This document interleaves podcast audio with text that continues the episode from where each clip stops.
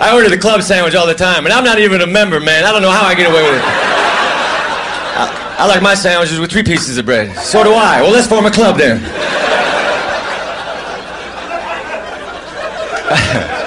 okay, but we need some more stipulations. Yes, we do.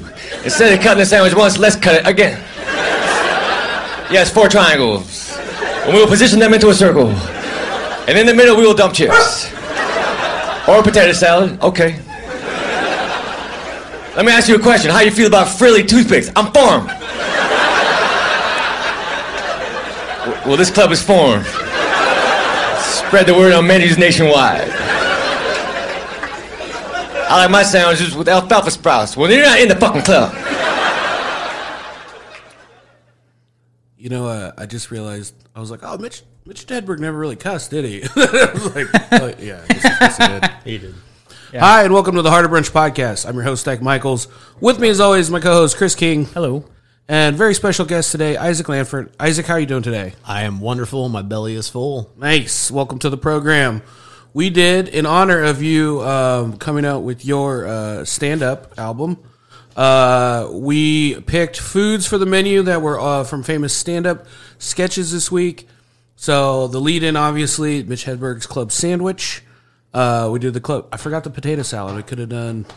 Could have done. You did the chips. We did the salad. chips. It's yeah. potato salad or chips. You did the chips. Oh, but the t- oh, could have Still in killed the two cl- birds with uh, one stone with Still in the potato club. salad. Still in the club. Um, and the, see, I almost had it. Uh, and then hot pockets. you, oh, you forgot what you made? Always. Even though the hot pocket was literally like four minutes ago. It's just the last thing that came out of the oven. We were Isaac and I were just sitting out there not eating. We'd already destroyed all the food that you'd made, and I was like, "Well, what do we?" I mean, we're we're wasting valuable chit chat that we're not recording at all. So I was like, maybe we need to record. And then you said uh, we got hot pockets coming, but you still you forgot those hot pockets. Essentially, you forgot them twice. Yes. Yeah, yeah. Uh, we did. I did like a pizza hot pocket and a breakfast hot pocket, and then of course it wouldn't be complete without the uh, famous bowls, Yeah. Patton Oswalt, um, which um, you know, really just stick to your ribs on a day like this. Yeah, yeah, Really just. yeah. I mean, I feel like stick to your ribs on every day. super nice day. It's uh, I was I rode the bike in. Uh, the nothing better than a bunch of potatoes top topped with the chicken, with the fried chicken on the top of it. I was feeling so guilty because we were eating all the food and Dyke was in here cooking, so I made Yeah. sure to ask if he was eating before he got to us. I like I like that guests come in here like they're actual like house guests. Like, hey, are you gonna eat? Like, no, no, no, that's not what we're doing here. Where you're making the food like a chef. Although I don't know when you eat. You you eat some of it. I I just don't know. kind of eat as I'm cooking it because, yeah. like, otherwise everyone like I've had everyone wait for me, and then it just it takes it's like three hours before we get to the podcast. Yeah. I'm like, come on, let's let's get going. Also, I had a friend come over on the podcast one time who tried to tip me at the end of the. I remember that. like- Yeah. I lost my headphones I remember that. He tried to he tried to he tried to palm me money like an old like an old Italian man. Yeah, I was like, what are you? Who do we doing here? I don't work here. Isaac and I had a very nice little date. We, Yeah. had, uh, we It sat out there in intimate. the patio. It was nice. It was a yeah, we lovely just opened up conversation. our outdoor patio section yeah, for uh, yeah, it was for nice. Corona season. For Corona, yeah, it's a fifty percent capacity, so the dog wasn't invited. It was a it was a good time. Um, we do have some announcements from the podcast, so we have to get out of the way here. One, uh, we were supposed to have our producer uh, Zach um, back this week, oh, really? but unfortunately on Thursday he had a tweet storm of offensive tweets that he put out. Really? So he is going to go ahead and be on suspension for an extra week. Are you joking? I don't know what what's real. None of it's real anymore. Did you really have bad tweets, or what happened? Well, you're the HR department. You were supposed to be handling all this. Well, this is what I'm like at my real job. Is I don't look at people's social media. he had some very strong opinions about the target. We'll just leave it at that. Oh, seriously? Wow. I don't know what's going on. I don't know if it's real. I don't know if it's not. But let's look at. I can't wait to look at his Twitter. Um, and then also we had a kind of a complaint come in online on the Twitter that uh, you had given some misinformation last week. Me, you, Chris. you, some information. Yeah, yeah, yeah. You, Yeah. yeah. Isaac wasn't here last No, week. No, Isaac didn't do I it. wasn't talking to myself in the third person. I should have pushed it, Isaac. Like I don't know why Isaac was doing that. Uh, yeah. Would you like to correct your your misinformation? Yeah, yeah, yeah. So, and apparently, I, I googled it. Like a lot of people apparently had that misconception. But I, I, I'm saying, you know, what's really funny is that I listen to, um, I listen to this podcast. Uh, it's called Newcomers. It's these two women, um, and I can't remember their names. I really wish I did, but it's newcomers, and it's basically two people that do not want to watch Star Wars talking about Star Wars, and then they have a guest who's supposed to be like the Star Wars person, And the whole time, I'm usually listening to it on my bike, like on the Monon. So the whole time, like this guy, whoever it is, is talking about Star Wars, and they're just misquoting things. They're saying weird things about the Mandalorians that is not true at all. I'm like, fact check, asshole. like, why don't you know these things? Meanwhile, I'm just like, yeah, MJ bought birth- the birthday song. MJ did it, didn't check it. I got a computer in front of me. I could have absolutely Googled it. Um, so luckily, uh, someone who listens to the podcast uh, caught me and said it, Chris is wrong, and I absolutely was. MJ Michael Michael uh, Jackson did not own Happy Birthday. It's owned by. Oh, don't say it wrong I'm not gonna, again. say, I'm Don't gonna say anything. again. I'm not gonna say anything. Um, it's it's owned by somebody else, but it's still it's the same idea that you can't sing Happy Birthday without paying royalties. I think I looked it up. I think it's somewhere around like two million a year they're making from the Happy Birthday song from people that are still paying. I'm not. That's not a hard number. I could be. I'm estimating, but uh, and and who was it that caught that? Do you remember? Oh, her name? uh, at Fun Angela. at Fun Angela. Yeah. No. So shout out to you, Fun Yeah. Angela. Yeah. She sounds like a blast. Actually, that's what Amy on said. toes. A- Amy's like, you can't say that she's that you know you're not going to call her out for b- calling herself Fun Angela and then uh, grading your podcast. Like, I'm just happy someone's listening that hard that they're like, I think he might be wrong or he is wrong, and I'm going to write about it. That's great. If that's the, what causes engagement, is me just being an idiot. That's what I'm, we're going for. I, I have people that are messaging me now, now about the podcast, uh, and it's always like a, a few days to a week delayed. And they'll like Yeah. shoot me a reference, and I'm like, what, what? I have no idea what you're talking about. Yeah. So it was just like it was out of context. It was like, yeah, you need to make sure that you get your songs right. And I was like, what are you talking about? Yeah. What did we do? No, I saw. I was just I, honestly, I was not. I was glad she caught it, and I was happy to say like I was wrong. I'm fine with saying I'm wrong. I do it all the time. But I was just so happy that someone like tweeted back, listened to it, wanted to correct us, realized we were wrong, and then Yeah. tweeted. I'm like, that's that's success to me. That sounds great. when you said MJ and Happy Birthday, I immediately thought you were talking about the Happy Birthday Lisa song mm. from The oh. Simpsons, yeah. like season two or three. yeah, yeah. Oh, with Michael Jackson. Which Michael Jackson? That's a yeah. That's a nice. That's a good. That was a good episode. Which maybe that's where that comes from because I think a lot of people make that mistake. Apparently, a lot of people thought Michael Jackson. Well, he owns some of the the Beatles catalog, right? That was That that he did. That was true. That he did buy that from. sounds like those two stories kind of got conflated. I think so. Did yeah. you guys? I re, I don't know if this is true, so you know, fun Yeah. Angela, if you could uh, let us know. But I saw when Little Richard died, I saw something that said that when Michael Jackson bought the rights to the Beatles catalog, the Beatles owned the rights to Little Richard's music. Oh. and Michael Jackson gave Little Richard back his rights. Oh, oh I don't. I don't want to confirm or deny that. I like but, it. but I like that story. That's I a like cool that story. story, Yeah. yeah. I mean, he also enjoys looking at buttholes, so we don't want to just bypass that. But He has a very distinct penis. Don't they all? I bet it glows. I feel like what I feel like Michael Jackson's penis would be like in Pulp Fiction when they open the suitcase and it goes in their oh. face. Like I bet that's what it is. 2020. I feel like we're gonna get some weird. I feel like by- by the end, I was not even by the end of the year. I feel like by September, Yeah. I'm gonna see a dragon, like a real life dragon or a kraken or something. This is gonna the- happen. 2020 is the only time where if we saw a dragon, be like, yeah, all right. it's not gonna blow you away. Like, can you believe first. it? The most amazing thing happened to dragon. Like, no, no, no. It's just, just part of 2020. Dragon. So Isaac, I was I was cooking. I I didn't, I didn't get to hear all the, your whole backstory, but um, Have you guys met before? yeah. But this is a podcast, and Right, I get it. I'm gonna ask Yeah. some questions under to them. make sure. But uh, yeah, so how long have you been doing uh, the the the stand up? You're kind of a jack of all trades. You do you do a lot of character work. You run shows. Yeah. You do stand up comedy. Yeah, I I put my start. I measure it from August of 2001. That's what I've decided is my measuring point because I had I've been doing stuff since I was in high school, like trying to like do like video sketches and all that mm-hmm. kind of stuff. So September 11th, you're like, I'm Yes. gonna do you, that. One it- month before. you saw it. I'm like, I'm Yeah. gonna do comedy. Well, and what was worked out very nicely is that my first character was this redneck character, Jasper T. Colbert, that I still do and is on my album. And so I started him in August, then September 11th happens. Right, right. And it ended up creating like this uh, little group that we did that was like a mock band and we did short films called Devil's Brew where we were doing these redneck characters. So we got to ride that Bush 2 like ultra patriotic, Oh, yeah. like post Yeah, 9 yeah, 11 yeah, wave and do a lot of satire Nice. that was really good at the time. Yeah, that's awesome. I just had all kinds of flashbacks, Re- reliving all that. just had my own little 9/11. Um, so you s- Probably not though. You Just have your own 911 right now, right? so it's like so it's always been kind of a um, kind of variety show kind of Yeah. feel like you kind of do it all right like Yeah, and I because yeah, I, I learned how to edit because I no one didn't know anyone who knew how to edit, so I had to kind of like I hooked up with a guy who taught me, and then eventually I was able to do my own stuff and buy cameras and do all. And all my buddies were in bands, Mm-hmm. and I created the character like out on tour with their band, so. The mock band thing was kind of a natural transition because I was like trying to find a way to be a performer. Yeah. But I wasn't a musician and I was always into comedy. That's always what I wanted to do.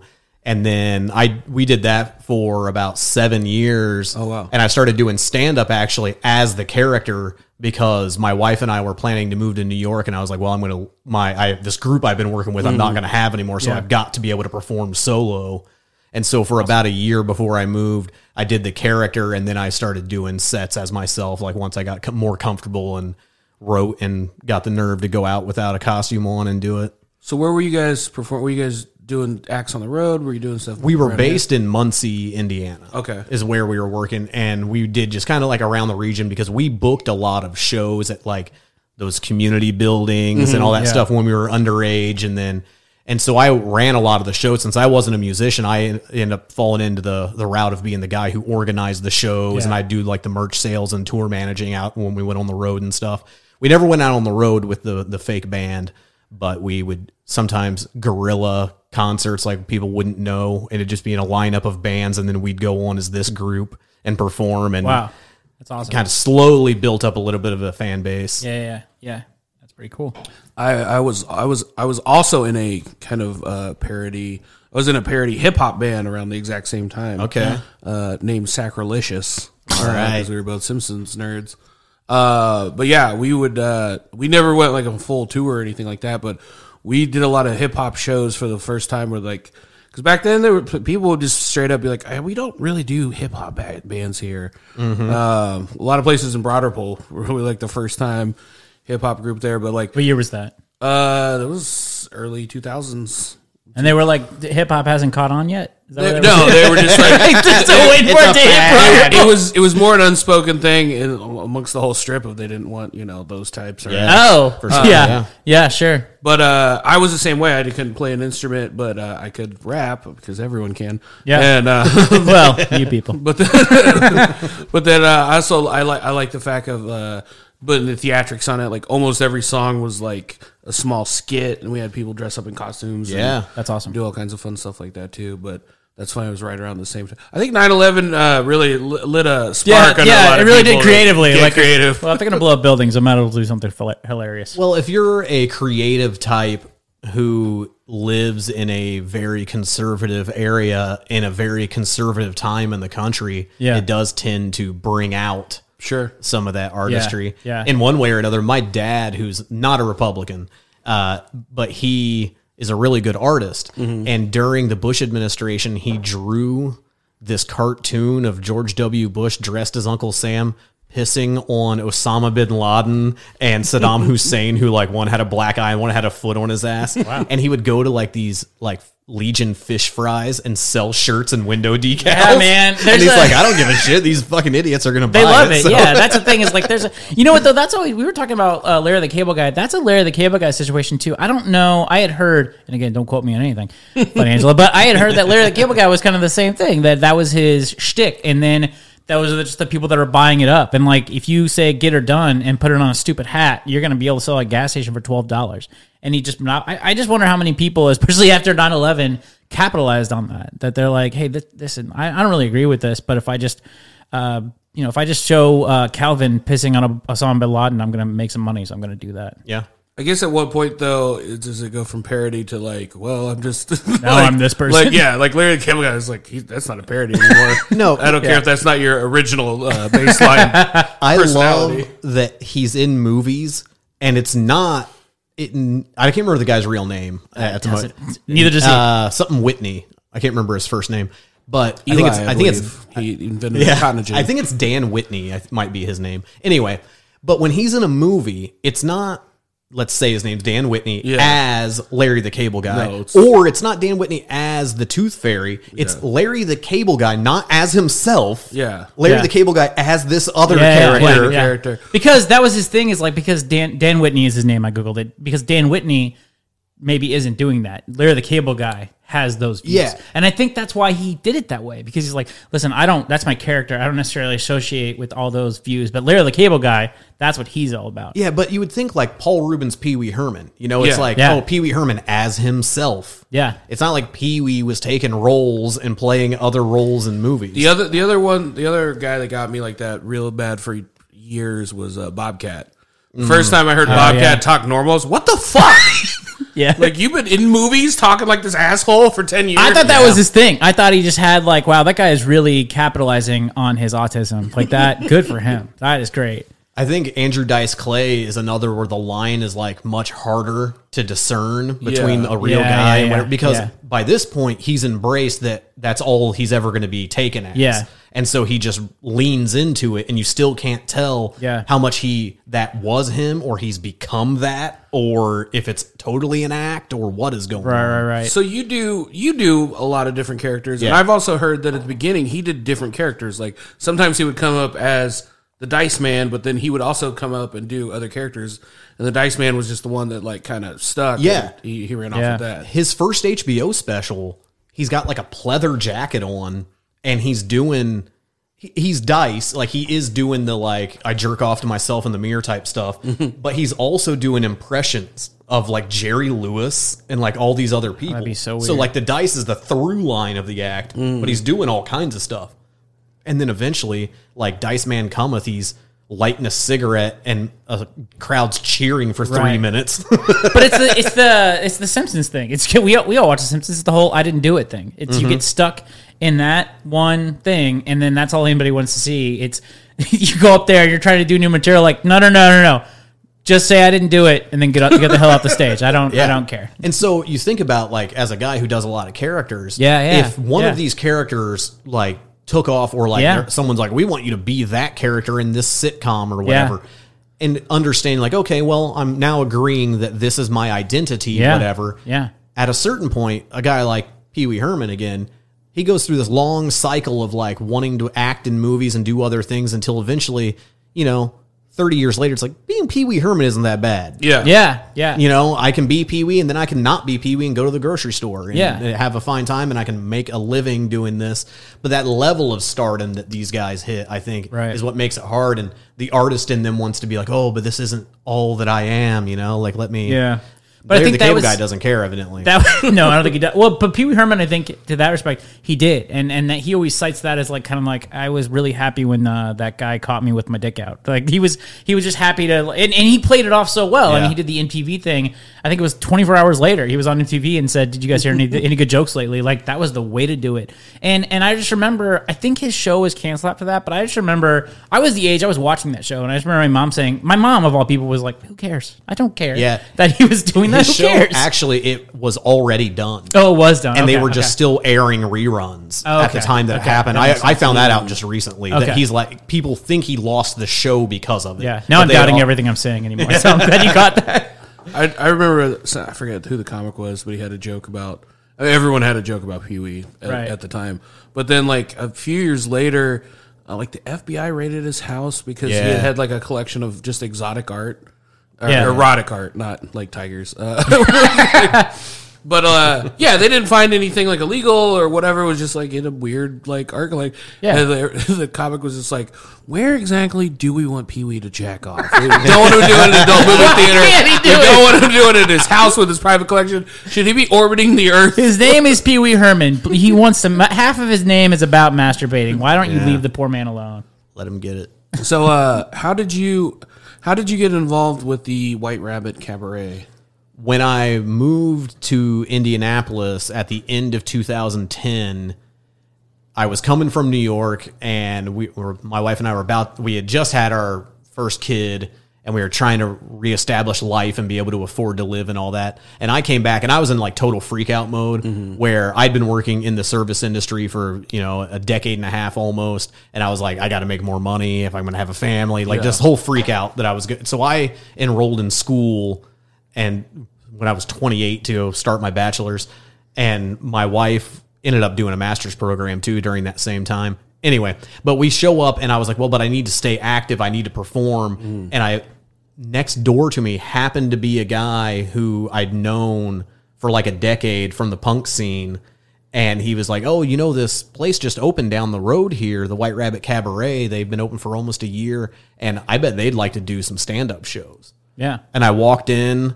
Uh, at that time, the operator, Andrew, was still bartending. And I sat down one night and started asking questions. They were having an improv troupe in, and I was asking about it. And he's like, Yeah, it's pretty good. You know, improv's not really my thing. If I had it my way, we'd get some stand up in here. Mm-hmm. That was like- it. And I'm like, oh well, That that's it. actually why Wow. I came here. Yeah, and so That's I- amazing. Yeah, we started doing a monthly show, and then like little by little, I started digging my way into that place. Yeah. like I'd start showing up for other stuff, and then I started working the door, and then started contributing to the shows that they were running themselves, and then it just kept building and building until we started producing shows together, and it's Wow. been a nice run. Man, that is amazing. Yeah, I got And- lucky. Yeah, that's awesome. So a better part of well, ten years. Yeah, yeah. ten years of, of running, and so like, and I, I, there's probably way more shows than I even know, but I, I do have the the evening at the authors. Yeah. the let's make a date. Yep. Okay, make sure I got that right. Um, and and, and then you do you one didn't off- wait one- these down. That's No, amazing. you didn't write. I can remember this way I, better don't than the remember food I any of these. 10 You- minutes ago. You, you couldn't remember a sandwich you made five minutes ago, but you're just going through their catalog like I didn't know any of this. That's amazing. And then of course booking just like you know national touring stand up acts. yeah. We do uh, Lloyd and Harvey's Wowie Zowie show. Wow, is that yeah. Lloyd and Harvey's Burlesque Ballyhoo. And those are just Wow. the ones that I'm involved They do some others that I'm not directly involved in that are house produced. And then we started Hairbrained Comedy as like an offshoot where we book comedy shows mostly there, but then also other places around. Uh, who all is is Ha- Hairbrain? Is that you and a partner? It basically comes down to being me and Andrew McGahey from The White Rabbit and then Austin Reel, Okay. another comic here in Indianapolis. okay. How is the White Rabbit doing with all the stuff going on? I mean, not not the very very recent stuff, but I guess just the the COVID situation and, and being shut down and and how is that affecting you and the White Rabbit? Uh, you know, for me personally, and anybody involved in entertainment, like I lost a tremendous amount of work. Right. Not just there, but you know, but I do like seven monthly shows there, so uh, you know that was uh, a hit. And up until the past year, I would still work the door. I'll still go in and like manage shifts and stuff. So lost you know a lot of work that way. And then with them, I mean, it's their livelihood. It's on hold right now, and Right. they're going through the same process as everybody else. and waiting to see what's going to happen and if you can open your 50% capacity and you got sneeze guards all over the place and then do people want to come to Yeah. a show Yeah. It can we produce the kinds of shows that we do? Because a lot of our shows are like big elaborate stage shows. Right. they also involve audience interaction especially the dating show. We get people up there like we have one script that we did right before the shutdown happened where we eliminated physical contact.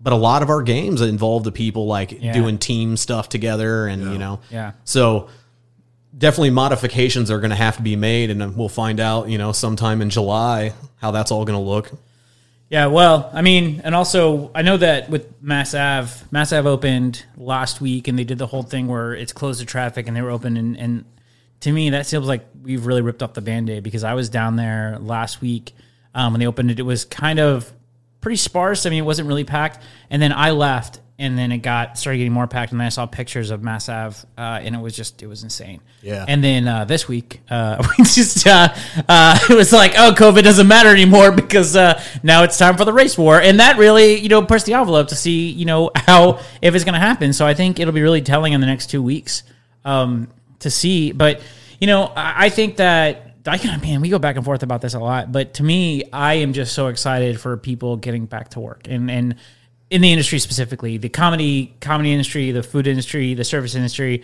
getting back to work. And if that's you know, hopefully we all can kind of keep it steady in in the next couple weeks, and then hopefully you guys can can get back to that. But what I've seen is, you know, I know that some people are kind of worried about it because people aren't slowly going back. What I've seen is people are just so tired of being stuck in their houses, they're willing to go back. And that hopefully, if everything goes okay in the next couple of weeks and we don't really tip that scale, I, I hope that continues. That would be great. Yeah, I'm hoping that people, I'll go perform. Like that was a conversation I had with Andrew just a couple weeks ago. He asked, you know, how I felt about performing in July if that's when we're allowed to open. Yeah. and I'm cool. Like I'm, I'm Yeah. good. Let you know, I'll go up and I'll do it. I think you know we less contact the better. Yeah, yeah. Mm-hmm. I, in the shows that do involve interaction of a lot of people, we have multiple microphones and we have sanitized wipes, and we can like rotate things out, and we can Yeah. go that way. And if people are willing to do it, I'll go entertain them, and I'd love to do Yeah. it. I'd, I'd love to get back into it, but I also respect if people aren't ready to come out, then you know, Yeah. we can only be at half capacity for a while anyway. So hopefully that those half seats get filled, Yeah. and we'll see. I was almost thinking like though, like I, I don't know. I feel like at a like if you were packed, if you were at, or uh, I guess not packed, but like let's say you have half the amount of people, but then you kind of are directing people like, okay, you have to sit here, you have to sit here. Yeah.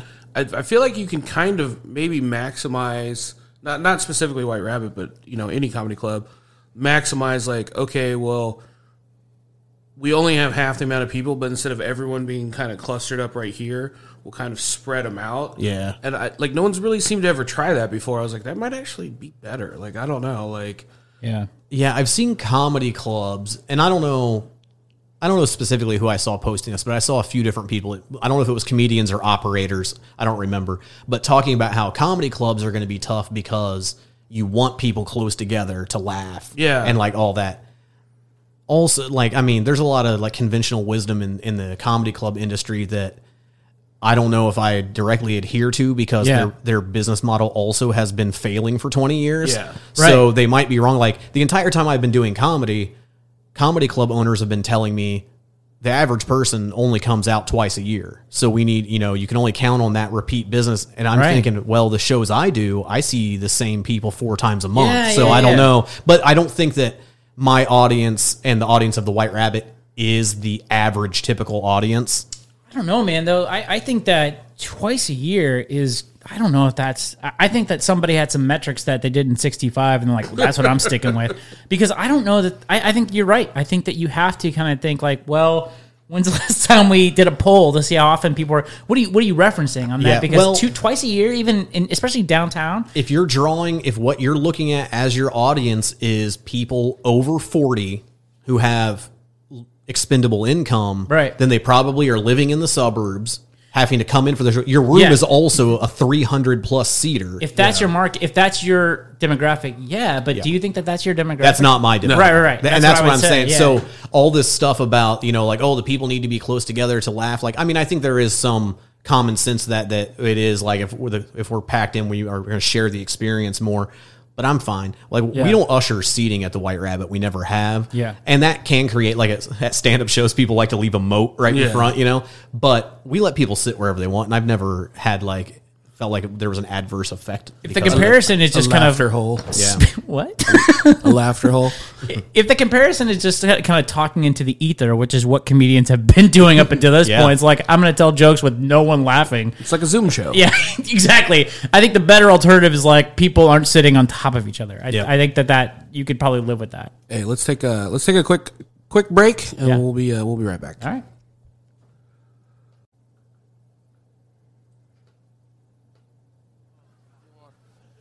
I'm so I'm so hungry. What's good to eat here at the Kentucky Fried Chicken, man? What's uh what do you have on the menu that's good? Oh, um our mashed potatoes are awesome. All right, I'll say that right now. And uh, oh, our corn is really sweet and crunchy. That's really great. And oh, we have these um little like popcorn chicken things. They're kind of breaded. I like those. And oh, duh, if you get the mashed potatoes, you got to get the gravy. The gravy is so tangy. It's really good.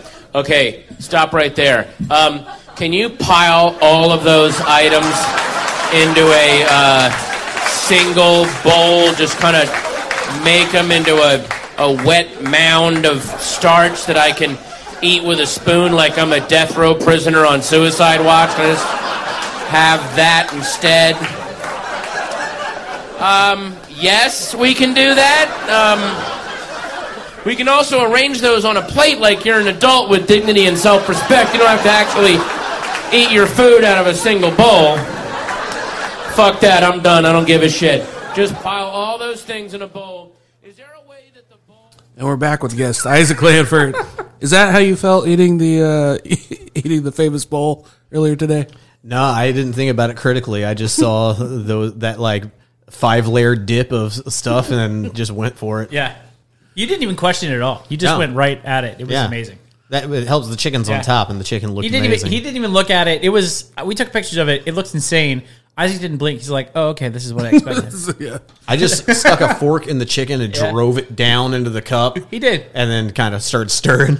He ate it like somebody who has those just every day. He's like, "Well, this is just another Tuesday for me." Uh, that was that was Chef Chef Bridget's idea because I was like, I don't know how to plate this so it doesn't just look like slop in a bowl. And she's like, you don't have one of the what are those what are the things called that uh we used to serve at McNevins the dessert. I can't think. What? Uh, Uh, the trifle? Yeah. Oh, She's yeah, like, yeah, "You got a-" yeah. She's like, you got a trifle glass, and I was like, That's Yeah, a weird like- thing to even ask for. I can't. Even, I I wouldn't. I can't believe I remember that word. Like I was, I was like, any glass is a trifle glass if you Yeah, layer it. you stack it and then I was yeah. like, I put it in this ball jar. She's like, you should do that, and I was like, all right. it did. It looked really good. It looked really good. Welcome to Behind the Scenes of Harder Brunch, the podcast where we talk about how I made the brunch. Yeah. Um, no, Isaac, you uh, you have a big album coming out. Yep. Uh, I feel bad because uh, I was very excited to come to the live recording of the album, and then I had to work, and then I was going to ask. I don't, I, I don't know how this works, but I was going to see if I could get uh, a, a pre uh, release stream of this because I wanted to hear it before you came in studio. I was going to ask you this weekend. But instead, I just watched the world fall apart on Twitter, Yeah. which was also really entertaining. um, but uh, so I've not heard it, but I've heard all of my uh, all of my peers um, rave about how awesome it is. Isaac Lanford live from the White Rabbit, live at Live at the I White don't want to confuse that. You'll never find it when you search for it. with so many words. I was like, I'm gonna nail this. Yeah. got it. Uh, and when does it actually come out? Come out. June twelfth is the release date. It can be pre-ordered on iTunes right now. Okay. Nice. And this is your first. This is my first album, yeah. And that was uh, when I started performing. I had, I never thought it was going to be a career or anything, you know, like, and especially like where I was and my mentality at that age, at like 19 years old. Like, I definitely didn't expect that I'd still be doing that Jasper character 19 Yeah. years later, Yeah, you yeah. know. Uh, but I was like, oh, I want to do some short films. I did those pretty quick. I want to do a live stage show of some sort. I had no theater experience, so I didn't know exactly what that meant. But I I grew up watching that uh, the Pee Wee Herman show from HBO, the Live at the Roxy thing. Yeah. and I've definitely got to do that tenfold at this point. And then an album was the other thing. And I I'd always wanted to do a sketch album, but as the years have gone on, and I was talking to some people that are in the uh, comedy record industry, they're like, nobody's going to buy that. Like, there's there's no way to market it at this point. The way people consume isn't that way. There's no like Sirius XM isn't going to play sketches. Oh. And and I even heard like uh, about two or three years ago, a guy named Mike O'Brien who wrote for SNL and was on for a minute. He created the show AP Bio that's on Okay, right yeah. now. Super funny guy. He put out a sketch album like th- two or three years ago, and it has like Scarlett Johansson on it and all this stuff, and it didn't do anything. Oh wow. So that started at that point. I was like, okay, maybe maybe that's like if I've garnered enough of a fan base that will like purchase it. That's Yeah. something to do down the road. But Yeah, for yeah, now, I'll go out. And so what I did with this album is I just did uh, what I thought was the best way to showcase what I do. I did a one night performance where I did four different acts. And so I there's Jasper, and then we do the Lloyd and Harvey characters, and then there's an entire segment in the middle of it that is just our show and evening with the authors. So there's a guest on as the host, and there's the intro music, and then I do a piece, and then it goes into my I do like the last eight tracks are my stand up. Wow. We oh. are we're a bunch of old assholes because every album, every comedy album that I used to listen to in high school was a sketch album. Yeah. That's what they all were. Well, I, I was just thinking about like Adam Sandler. That's all I was and- thinking of. yeah. Yeah. They're all going to laugh at you as just sketches. And it was like Conan O'Brien with the hairy balls and like Yeah. it was all hilarious. Yeah. And like And- I, I I know, especially at that age, I couldn't listen to stand up. I listen to a lot of stand up now. I- Actually, Patton Oswalt is probably my favorite stand up comedian to listen to album wise. He's amazing, but that's all I listen to. Were sketch albums. It's crazy that they just can't do anything anymore. Well, what a good friend of mine told me is he's like, if you want to do sketches, just do them and just release them as a podcast. Yeah. He's like, Yeah, that that's where like you get it. And so I took that, and so I started. First thing I did is I started taking our show and evening with the authors and taking the live readings from the show and then moving it into a podcast format where I host and then play the segments and then I do other episodes where I interview an author and it's all improvised like comedy bang bang style, you know. Yeah. And Can you I've- can you give the the audience just a brief description of Evening with the Authors? Because I think it's a very Yeah, it's essentially Cool, it's a NPR satire, and it's supposed to be presented as this literary show, but it's all comedians, actors, improvisers, comics posing as fake authors, and then reading these pieces from these books that don't exist. So it becomes sketch monologues is Yeah. what it boils down to because it will be a barbarian reading young adult fiction you know uh, and go all over as long as it can loosely be fit into that format that you are supposed to be an author many times the person doesn't have anything they're reading from Yeah. they just have an intro that kind of makes it sound like they would be Yeah, yeah. they'll be a blogger or something and then go off and whatever and so i did just wrapping up the third season of that podcast and i'm going to put it on the shelf for a little while and look into doing some more uh, experimental version like maybe under one umbrella and then the episodes are all different things like a sketch show Yeah. but i don't know exactly what that's going to be yet Why don't you? What's the reason for not doing more stuff like on YouTube? Like if you're doing sketches and things like that, what's or, or are you? I guess I don't. Yeah, know I, I do have some stuff. The main thing is when I first started doing things, I was doing short films that were taking me, depending on the movie, it could take three weeks to a year to complete the project. Yeah, yeah. And then the finished product would be somewhere between like eight minutes to 40 minutes. Right, right, right. And so, right when YouTube started becoming like a big thing, I had a lot of people telling me to put stuff on, but what I was doing didn't fit that format. It's supposed to, that needs to be like three minutes, you Yeah, know? yeah, And as time has gone on, something like YouTube, you, I put up a video recently. I was talking about this while we were uh, out on the porch before the recording that because a friend with some notoriety retweeted it, the video got like a hundred thousand views on Twitter. That same video on YouTube is like nine views. Yeah. And Why even, is that? even I don't I think it's because I say it like this, getting you your video to get a lot of views on YouTube is like sending a VHS cassette that you made at home to NBC and asking them to play it now. Yeah. it's so oversaturated with people who have proven already to have a market or you know you don't you get something like the website funny or die when it first Yeah. came out. When funny or die came out you could submit videos to it mm-hmm. and then you voted or you know one way or other i would put a video on there of jasper t. Colbert get you know 500 views or whatever. People would vote on it within like a year and a half, Funny or Die now had Zach Galifianakis and all these Top-tier people, talent. top tier talent producing things for the show. If you searched Jasper T. Colbert, you could still find my video, but it was otherwise- never going to hit that main page again. Right, right. And I think that's kind of what's happened with YouTube is that that uh, they've set the the floodgates of exposure, and you have to really prove yourself and build up. And like anything, it's like now it's kind of like you need to bring your own audience from somewhere else to Right. a platform, Right. or have a friend who has a lot of uh, following share your stuff and hope that you siphon off some from that. Right, right. I mean, it's basically what we do. Is that we we're always trying to like push stuff somewhere else. We're like pushing other podcasts or whatever. But then also, if we can get someone to talk about us on their podcast, that's always gold. Yeah, I mean, I, I mean, that's the best way. I think this is like because then you're more likely to, I feel like, pick up a draft off of other people's. Right. Hey, I like this guy, and you like this guy. You like this? You might like this. Yeah. Maybe we'll like it. Um, man, that's that's a really how how long is the album? It hits just under an hour. If I'm remembering correctly, I think it's 58 minutes. And you said pre, like I don't know how pre-orders work. So you can't. You have to buy the album. Can you? Can you get it on Spotify? Like, will will It will on be Spo- on all the platforms Okay. on June 12th. Okay. But currently, they're running all of the pre order through iTunes. And Okay.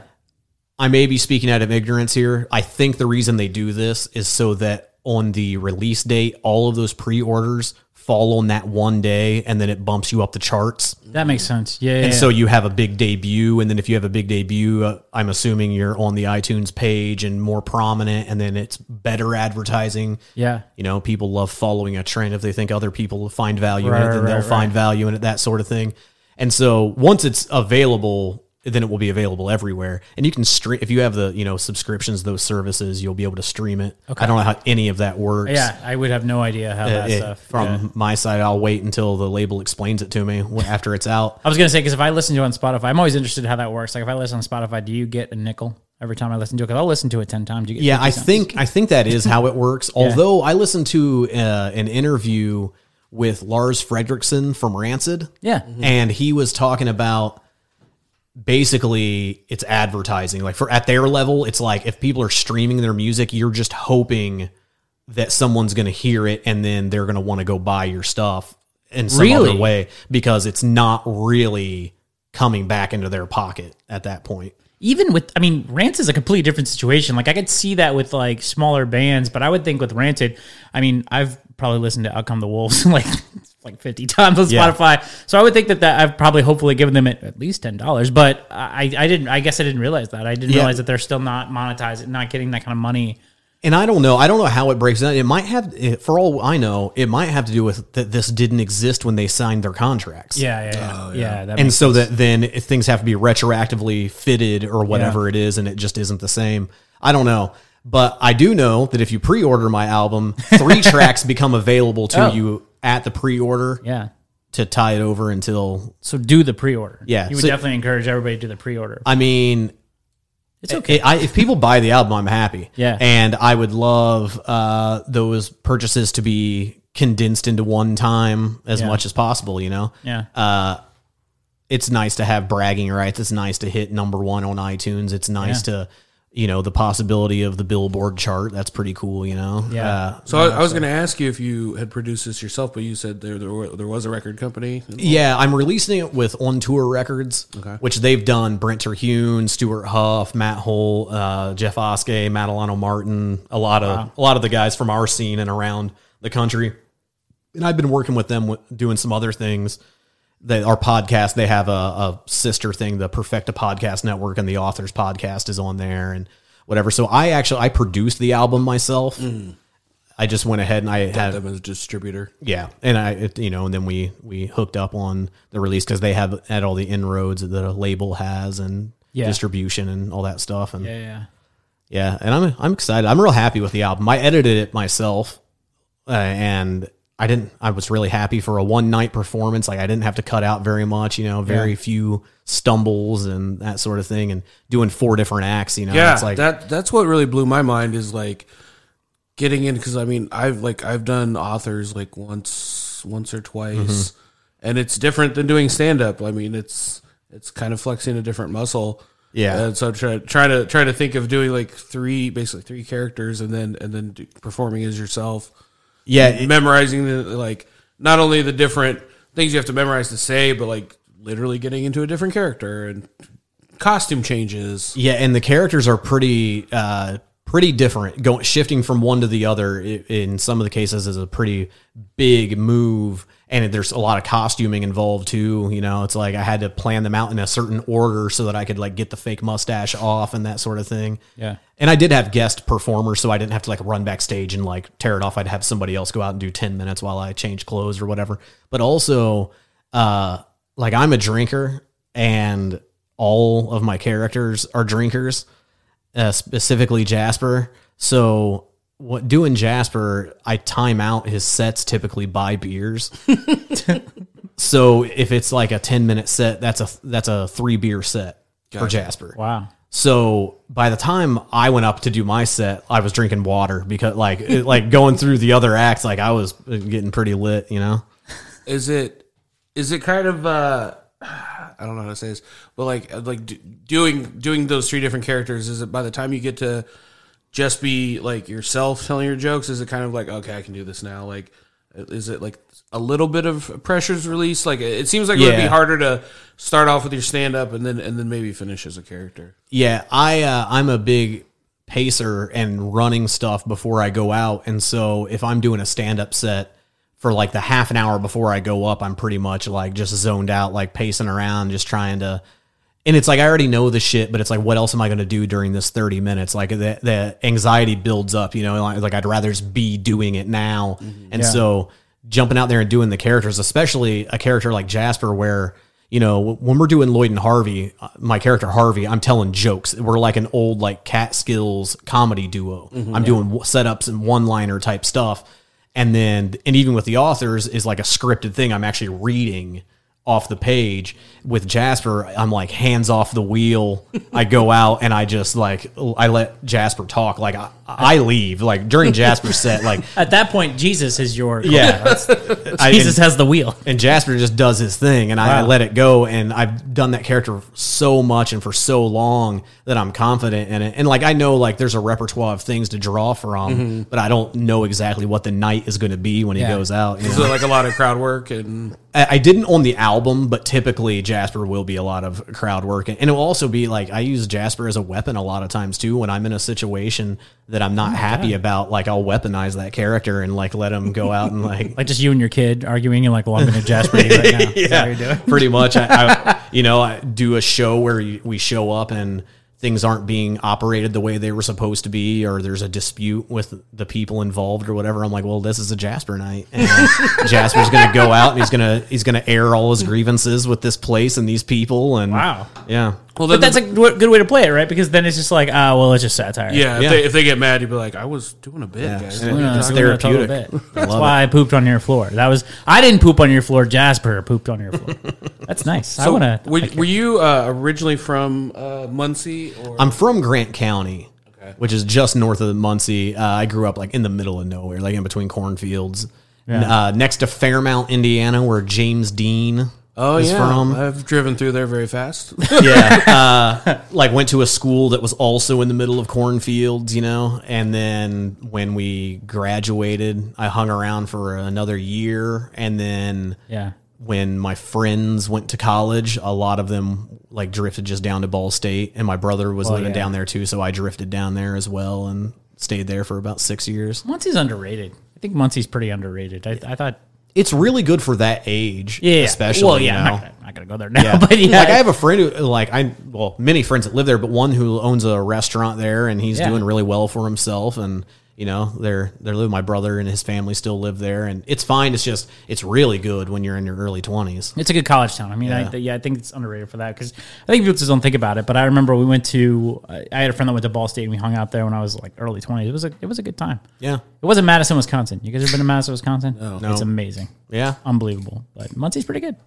Did you did you come down for a lot of like you see you were talking about like being a big fan of punk music when you were younger? Yeah. Did you come down here for shows a lot or just mainly up there? I didn't come down I wouldn't call it often, but I did. I was broke all the time, so I could never afford to do anything. I also didn't get my driver's license until I was 32. What? Yeah. what are you talking about? I'm so glad that we got to learn that on the air. Yeah. what are you talking about? Because, all right, hang on a second. So, I got to collect my thoughts here. So, uh, that, that blew me away. Uh, 32. So, let me tell you why. Because I, uh, went to high school, got my license, and I, I drove, you know, regular driving. But then I went to Chicago for so for ten years, I didn't drive at all. I had a bike. I got rid of my car. But that whole time, you couldn't have been. I know you went to New York. You lived in New York for a little bit, but you weren't in New York the whole time. Like you, you were in Muncie with no license. Yeah. What were you? what were you doing? I rode a bicycle. Wow. And uh, then I, I just bummed a lot of rides. I feel like really bad in retrospect because like Yeah. I would just bum rides constantly. There was at one point for like a year I actually was working at a pizza place that was 30 minutes away and I used to had bum a ride to and from every day. Wow. But I sold pot. Nice. So there was always somebody who would like to get stoned would Hey, give me a ride. Yeah, for absolutely. gas That's a- money that's or a good whatever. ride, yeah. And- But the thing is, I also was one of these dudes that had a dog that I took everywhere. So I'd, I'd bum a ride off of oh my you, God. and then my, my man. eighty pound pit bull had to Really? come Not too. even like- you were, would you, oh my god, you've opened so much. I, I don't know why we always start talking about this the last ten minutes. So let me let me get this straight. When you're asking someone from a ride, do Yeah. you say like, "Can I get a ride?" and the person says, "Okay," and then you say like, God, I see something else. Uh, can my dog come? Like, or do you just like the dog's just You're in like, there? and you uh, don't bring They the all dog knew. out. They all knew that if All I of was them knew going, it. that the dog was the going. dog was gonna go. Reminds me of Eli Roth's character in Cabin Fever. Yeah. Dr. Mambo. This is like he's just got a bag of pot and a dog for some reason. I love that the dog just, it's not even just that you're bumming rides everywhere, but there's just, uh, it's just a, a given that the dog is coming too. Yeah. Like, where are you? You can't, you're not taking the dog to work though. It's just like if I, you're I traveling. did. My, are the, you the serious? place I worked at had a fenced-in backyard, and I would take the dog, and he would like hang out outside while I went to work. And then- I, oh my God. yeah, That is a Dyke Michael situation. That is something that I feel like you would do. Yeah, well, I still don't own a car. I, I know, yeah, Yeah. but you don't you don't take Cody with you. no, he's a, t- he's a terrible dog. He, he can't he can't behave. in public. dog. Well, I will say I stopped taking the dog everywhere with me after a couple of years, like because I had Yeah. roommates that would take care of them if I left them at home. You- you just- had- After, I would after leave- I got married, and had a kid. yeah, I was like, sometimes no. I would leave though. I would like have a backpack and like I would just like I'd go to work one day and then I wouldn't come home for three four days. What kind of life are you? God, we've opened this Pan- Pandora's box. We are scratching. We're not even scratching the surface of Isaac's situation. And this I is think. this is yeah. Like I mean, I I would just I ran wild. What you what But yes. I was free range. I don't know if you did run wild. I mean, you ran wherever someone would take you, essentially. so what year what year did you get married in? I got married in 2009. And then how? well, hold on a second. Before I did you when you were courting your now wife? Yeah. Did you drive then? No, Did she? yeah, she used to have to drive me everywhere. She drove me everywhere. Oh wow. when I started doing You- stand up, you- she gave me a ride, and I and she'd have to give me a ride as Jasper. I'd be like in the passenger seat, and then What do she you mean she give you a ride as and Jasper? then, then she dropped me off, and like she didn't want to have to walk in at the same time as Jasper. Is Jasper like thanks toots? Yeah. I don't know how Jasper. Did talks. she know that you weren't Jasper like the whole time you were dating, or is this something like on the wedding night? Like I got something to uh, to tell you. I'm not actually this person. That's a character. Yeah. Now now I have to drive everywhere. Anytime we go anywhere, Well, I have to yeah. drive. Yeah, you owe her. Yeah. But she uh, that's that's amazing because I really think that uh, I would not have. I, I just thinking back of every girl I'd ever gone out with, I don't think I would have gotten either any of them without a car. I think it was. I, I really think that that's really the only thing I brought to the table. I don't have a lot going on. Well, after a certain point, I like was more localized. I like could walk to work and like Yeah. I rode a bike around and the Yeah. town wasn't big enough that it really made a big but grocery shopping was like the one time where I'd like I had good roommates though where we'd go grocery shopping together Yeah. or I'd give them money and they'd go Wow. grocery shopping. I don't know why Chris is acting so surprised. I- Literally, the whole ten years I've known you, you didn't drive a car for most of it. no, no. No. Well, and I lived in Indianapolis. Yeah, I guess you're right. It was, just, it was just the Indianapolis, I didn't fact. It was just the fact that you could if you wanted to. I think you always had a car, but it was just like I had that parked Saturn. somewhere and you never drove. I it. hated driving. I hate driving to this day. I hate it. The only reason I drive now is because I have to get to work. Yeah. And there's no, there's, I've tried it so many times. There's no good way because I'm at the pyramids and there's just no good way to Yeah. bike out there. It's just terrible. Um, I guess you're right. I guess when I moved here, I didn't have a, I did have a car, but I never took it. But if it's a, a girl situation, like if I have a, you know what, that's actually not true either because I just didn't have a car. I don't, I, I don't know. I was a scooter guy for a couple of years. What does that like mean? a Vespa? Like the, like a Vespa scooter? or- yeah, n- not a Vespa, but like a, a nicer one. They're called a, bird? a, Buddy. it's a, a genuine scooter company out of Chicago. Okay. And so for a couple of years, I rode one of those, and I would ride it like all year round as long as the road wasn't super icy. So did you? I would have to think that. I guess you're right, Dyke. I mean, I'm saying this and like I didn't have a car for a really long time, but I think we live in the city. I didn't. I guess I didn't. Maybe I'm underestimating Muncie because I'm thinking about it.